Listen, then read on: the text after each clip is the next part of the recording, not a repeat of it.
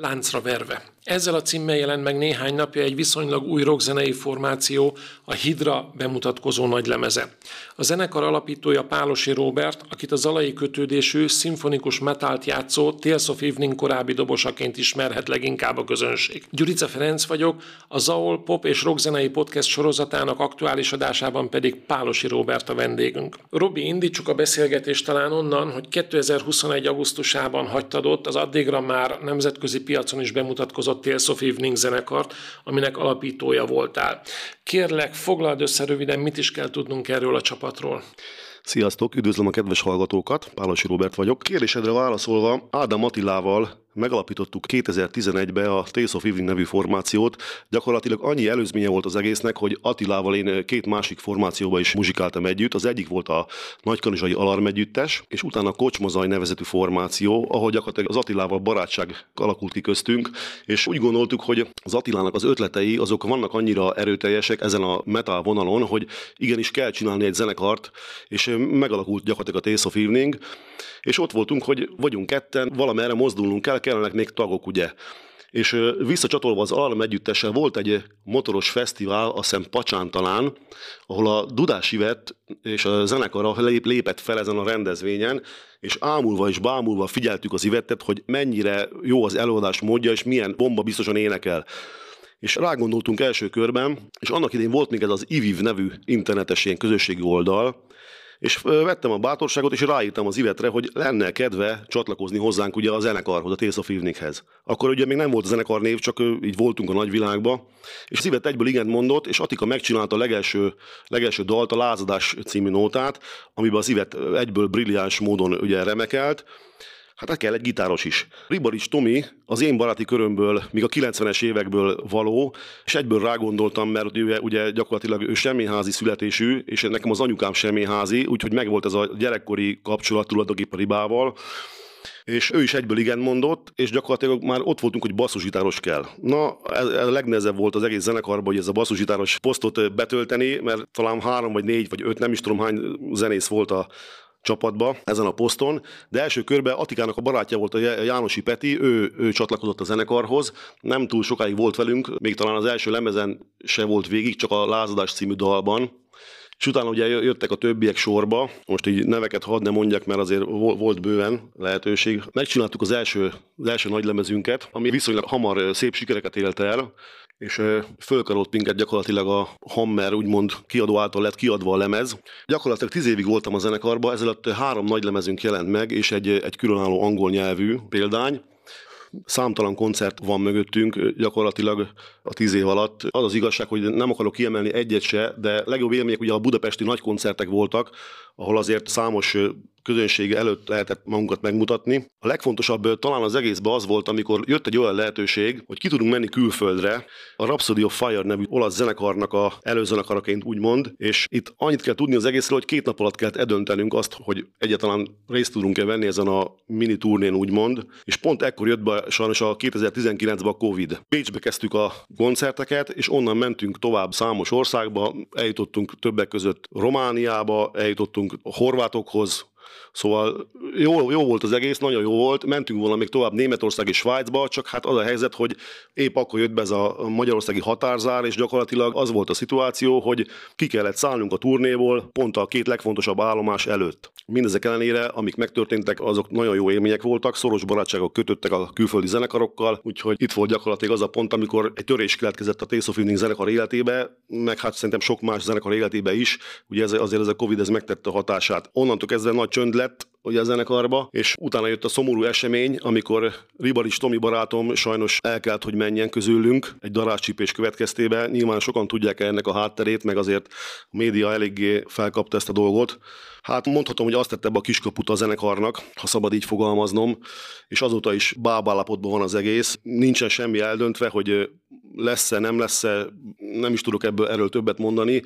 Nyilván mindig a lehetőség mindig benne van ebbe az egészbe, hogy egyszer felvesszük a fonalat és újra kezdjük az egészet. Mindannyian nyitottak vagyunk rá. Itt most az a helyzet, hogy össze kell hangolni a dolgokat, és le kell ülni egy komolyabb beszélgetésre, és ezeket meg kell beszélni, hogy hogyan tovább. Mert az emberek nagyon számítanak rá, nekem is rengeteg, rengeteg ismerősöm kérdezte, hogy mi van, csináljuk-e, nem csináljuk, mi van veletek, lesz-e tovább, nem lesz tovább. Igazából itt nyitott kérdések vannak folyamatosan, és ezekre válaszokat várnak az emberek. A Tales of Evening történetét nagyjából átbeszéltük, ám ennek az interjúnak a tárgya az új zenekarod, a Hydra. Amikor kiléptél a Tales of Eveningből, azonnal eldöntötted, hogy létrehozol egy saját zenekart? Nagyon jó a kérdés, erre készültem fel a legjobban igazából. Történet a következő, hogy a of az ideje alatt azért gyűlöm lett bennem mindenféle zenei indítatás, inspiráció, amiket ugye nem igazán tudtam a of ugye kiélni, kamatoztatni, és a sors mégiscsak úgy hozta, az életem arra, arra terelődött, hogy, hogy kell csinálnom valami saját dolgot, és 2021. augusztus 17-én tettek ki az Attila a posztot, hogy én kiszállok a zenekarból. Nyilván ezt megelőzően voltak beszélgetések, stb. stb. voltak előzmények, amik nyilván nem tartoznak a, a nagy érdeműre, de úgy döntöttem, hogy kiszállok a zenekarból, és ez megtörtént augusztus 17-én 2021-ben.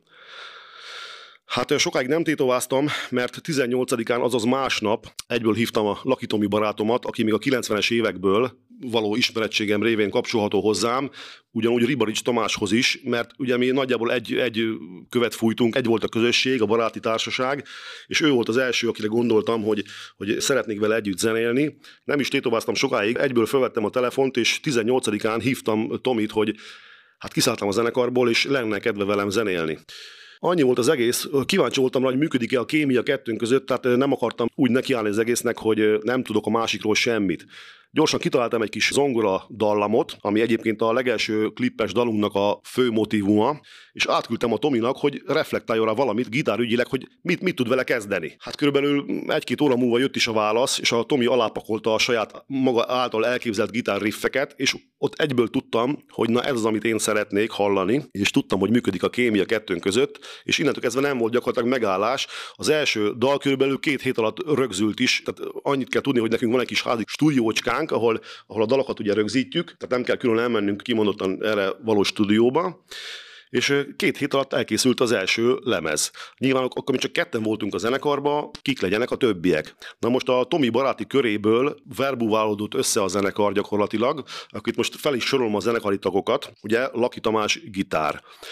Hát ugye én dobos vagyok, dobos az nem kellett, viszont kellett basszusgitáros. Na most a Tominak a szomszédja és jó barátja Némedi Gyuri, aki eredendően dobos, nem is akármilyen dobos, ő kőbányai sulit végzett, tehát mondhatom itt bátra, hogy nálam képzettebb és jobb, jobb szakember, tetszik vagy nem tetszik, ez az igazság. És hát a Gyurinak lett az a feladat adva, hogy hát kéne egy basszusgitáros, vegyél már egy basszusgitárt, mert ugye nem volt neki nyilván. De mivel a zenei képzettsége ugye megvan hozzá, a zenei affinitása megvan hozzá, nem habozott sokáig, beruházott egy basszusgitárra és a különböző dolgokra, ami, ami ehhez kell, és ugye igen mondott. Billentyű Tóth Sándor, nyilván ő is a baráti körhöz tartozik, ő egy építészmérnök srác, nem is, nem is tudom, mit mondjak róla, tehát ő az egy az egy, a kettő kettő, tehát ő pontosan tudja, hogy mit akar, mibe teszi bele az energiát, nincs mellébeszélés. Az énekesünk Méhes Vid, szép magyar neve van, még nem is hallottam előtte ilyen nevet, hogy Vid, úgyhogy ez nagyon tetszik nekem. Nagyon jó karakteres hangja van a, a Vidnek, és ő, szerencsére ő is pont ezeket a zenéket hallgatja, mint mi, tehát nem kellett, nem kellett nagyon neki idomulni az egészhez, mert ugye egyből föl tudta szívni magába ezt a mifajta zenénket, úgyhogy nem kell sokáig neki ezen gondolkodnia. És gyakorlatilag akkor megvolt a zenekar, igazából a zenekarnak az összeállítása, onnan kezdve jött az, hogy hogyan tovább, ugye. Hát nekem elő kellett vennem a zeneszerzői vénámat, szerencsére a jóisten azért megáldott vele, de ugye ott voltak a dalszövegek, hogy kiírjon dalszöveget. Hát megfordult a fejembe az elején mindenféle, hogy valakivel iratok, vagy nem iratok, de végén arra jutottam, hogy teljesen felesleges, mert úgyis azt szeretném tolmácsolni, ami az én fejemben vannak gondolatok, ezért úgy döntöttem, hogy kiteszem a nagy érdemű elé azokat a gondolatokat, amik az én fejembe ugye megfogalmazódnak tulajdonképpen, lesz, ami lesz. Vagy tetszik nekik, vagy nem tetszik.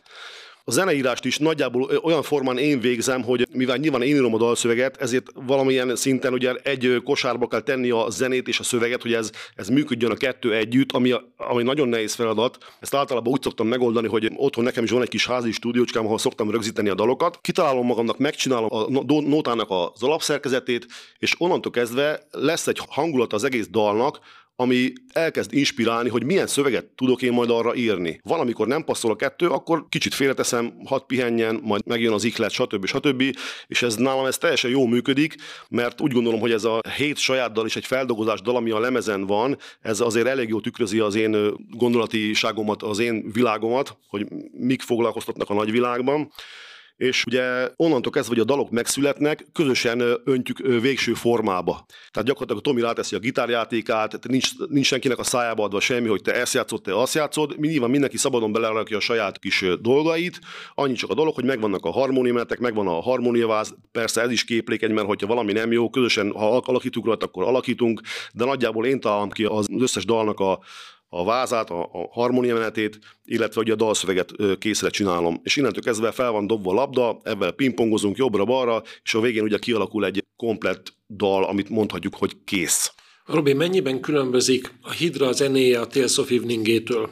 Ugye azt tudni kell, hogy a Tales of Evening gyakorlatilag az Attila kezemunkája, az összes dal, szinte egy, dal, egy dalban volt nekem talán szerepem annak idején, és annyira jól működött a of az egész, hogy igazából a végén már nem is akartunk mi beleokoskodni, mert nem lett volna értelme, mert ugye elvitte volna más irányba nyilván az egészet, és azt mondtuk az Attilának, hogy teljes mértékben ő csinálja az egészet, mert, mert működik, és az emberek szeretik, és innentől kezdve annyi, hogy bennem meg bennem maradt a sok dal, meg a sok mondani való, amit ugye nem tudtam ugye magamból kiírni, vagy prezentálni ugye a, a nagy közönség elé.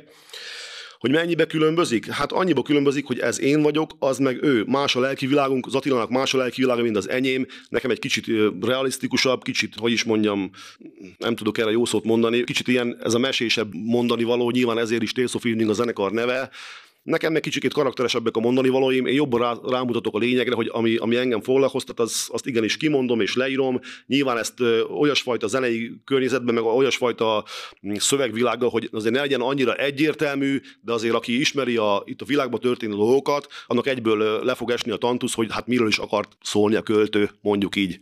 Hogyha megpróbáljuk zeneileg bekategorizálni a Hidra dalait, akkor én úgy fogalmaznám meg, hogy egy dallamos, de erőteljes metal zenét játszatok, ami a mm, szakmában Európa néven e, ismert leginkább, tehát mondjuk azt, hogy a német Halloween-től a svéd Stratovariusig terjedő vonalon mozogtok. Jól gondolom? Jól gondolod. Igazából azt kell tudni erre az egészről, hogy Nyilván mi is vagyunk azért már kezdők, nem vagyunk mai gyerekek, tehát én is most 46 éves vagyok, a gitárosunk a Tomi szintén ugyanebben a korban van. Azért mi abban a korszakban nőttünk föl, amikor igenis ezek a zenekarok nagyon élték a világukat, tehát a 90-es évek, 80-es évek vége az pontosan erről szól, amikor mi gyerekek voltunk, és ezeket a dalokat szívtuk magunkba gőzerővel, tehát tagadhatatlan, hogy benne van a, a mi zeneiségünkbe ez a, ez, ez a régi világ gyakorlatilag.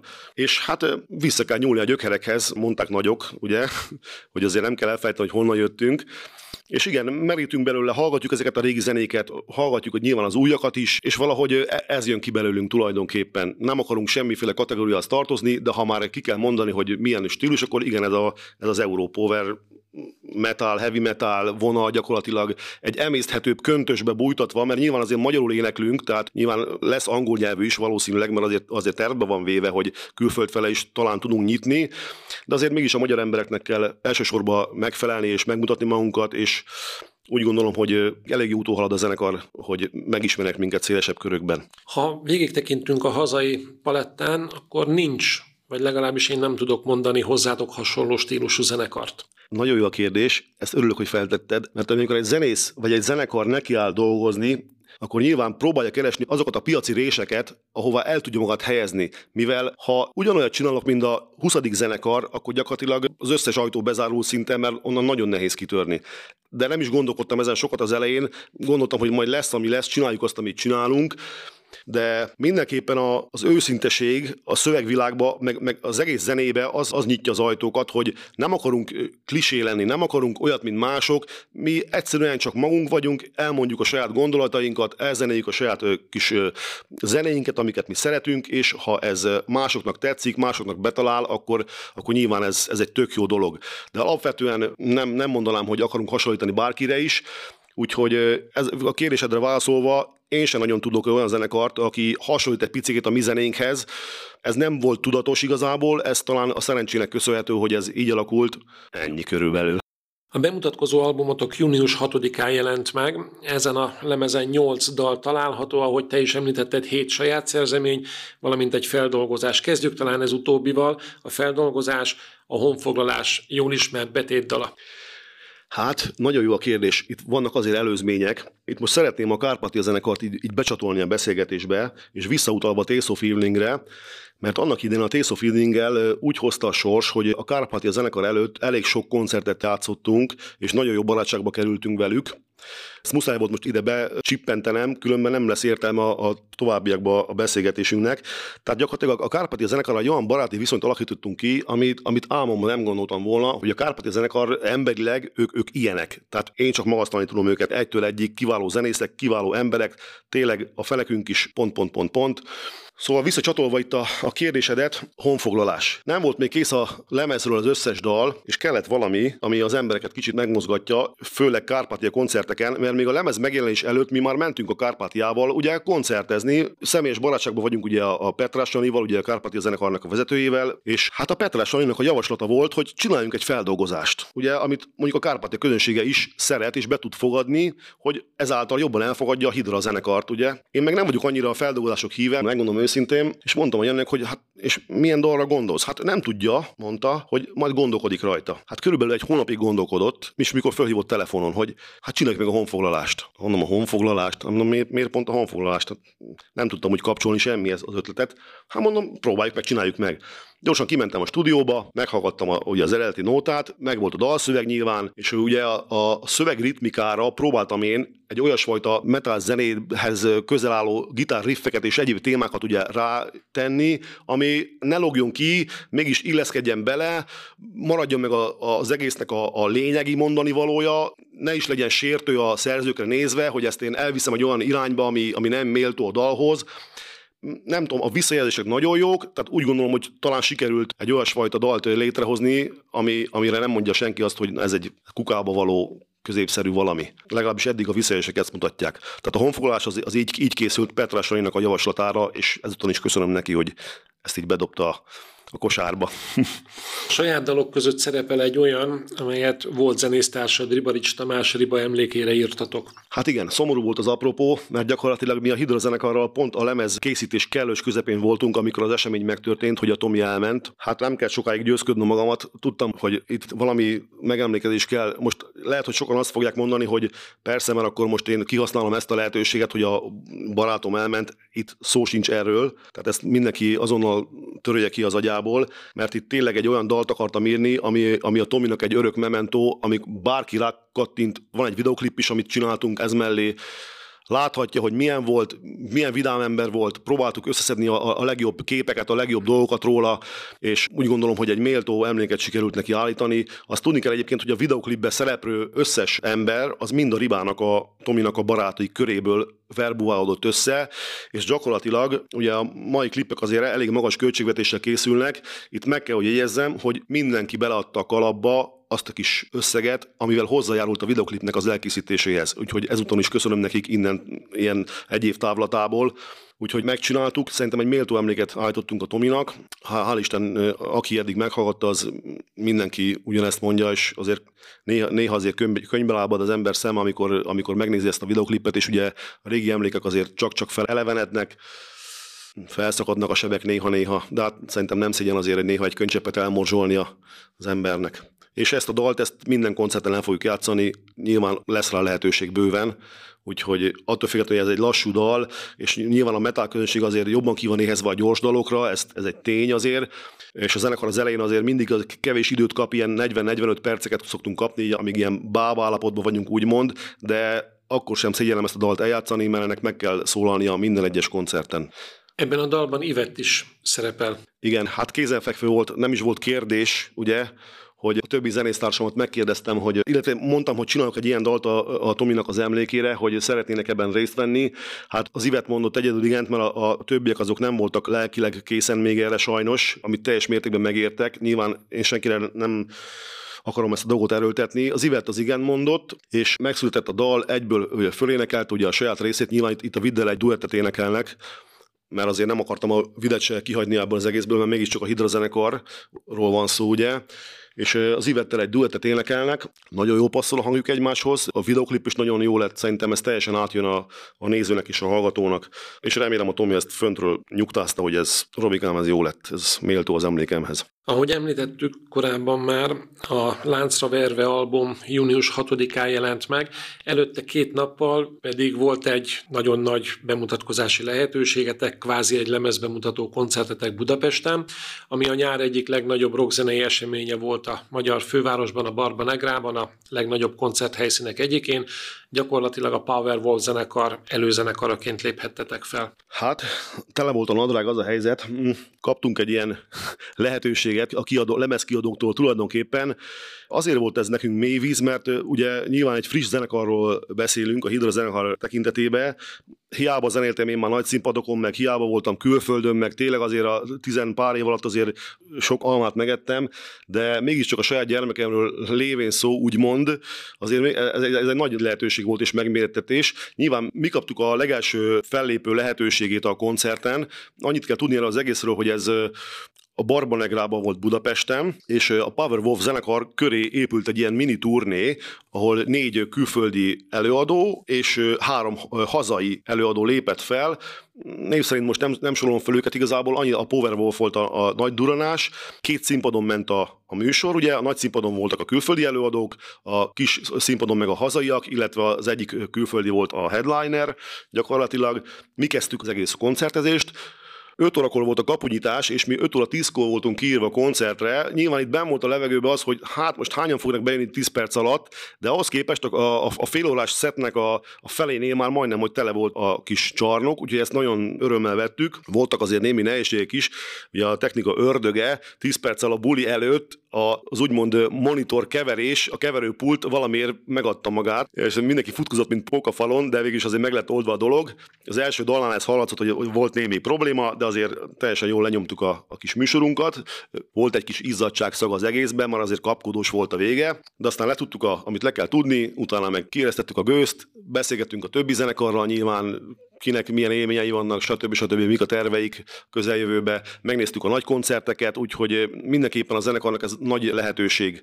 És a koncerten már lehetett kapni a CD-nket is, ami még ugye hivatalosan nem jelent meg, de már ki volt rakva ott a merchpultba, hogy van egy ilyen és büszkén álltunk oda mellé, hogy végre ott van a pulton, és megfogható. Hogy fogadta a budapesti közönség egy részben Zalai, részben Somogyi csapatnak a zenéjét? Jó kérdés. Meglepő módon azért sokan már ismerik azt a pár nótának a dalszövegét, ami, ami fönn van a, a videó megosztón, ugye a népszerű videó megosztón, ami azért annak köszönhető, hogy azért, azért mi is tettünk föl pár olyan koncert videót, ahol már azért meg lehet tanulni a dalszöveget. Igaz, hogy nem videoklip, de egy kis koncertvideó, akkor azért a, nyilván a Kárpátia is azért már az egész országot nagyjából bejártuk itt a környékbe, azért voltunk velük sokat, és azért, azért igenis azért telefonnal felveszik.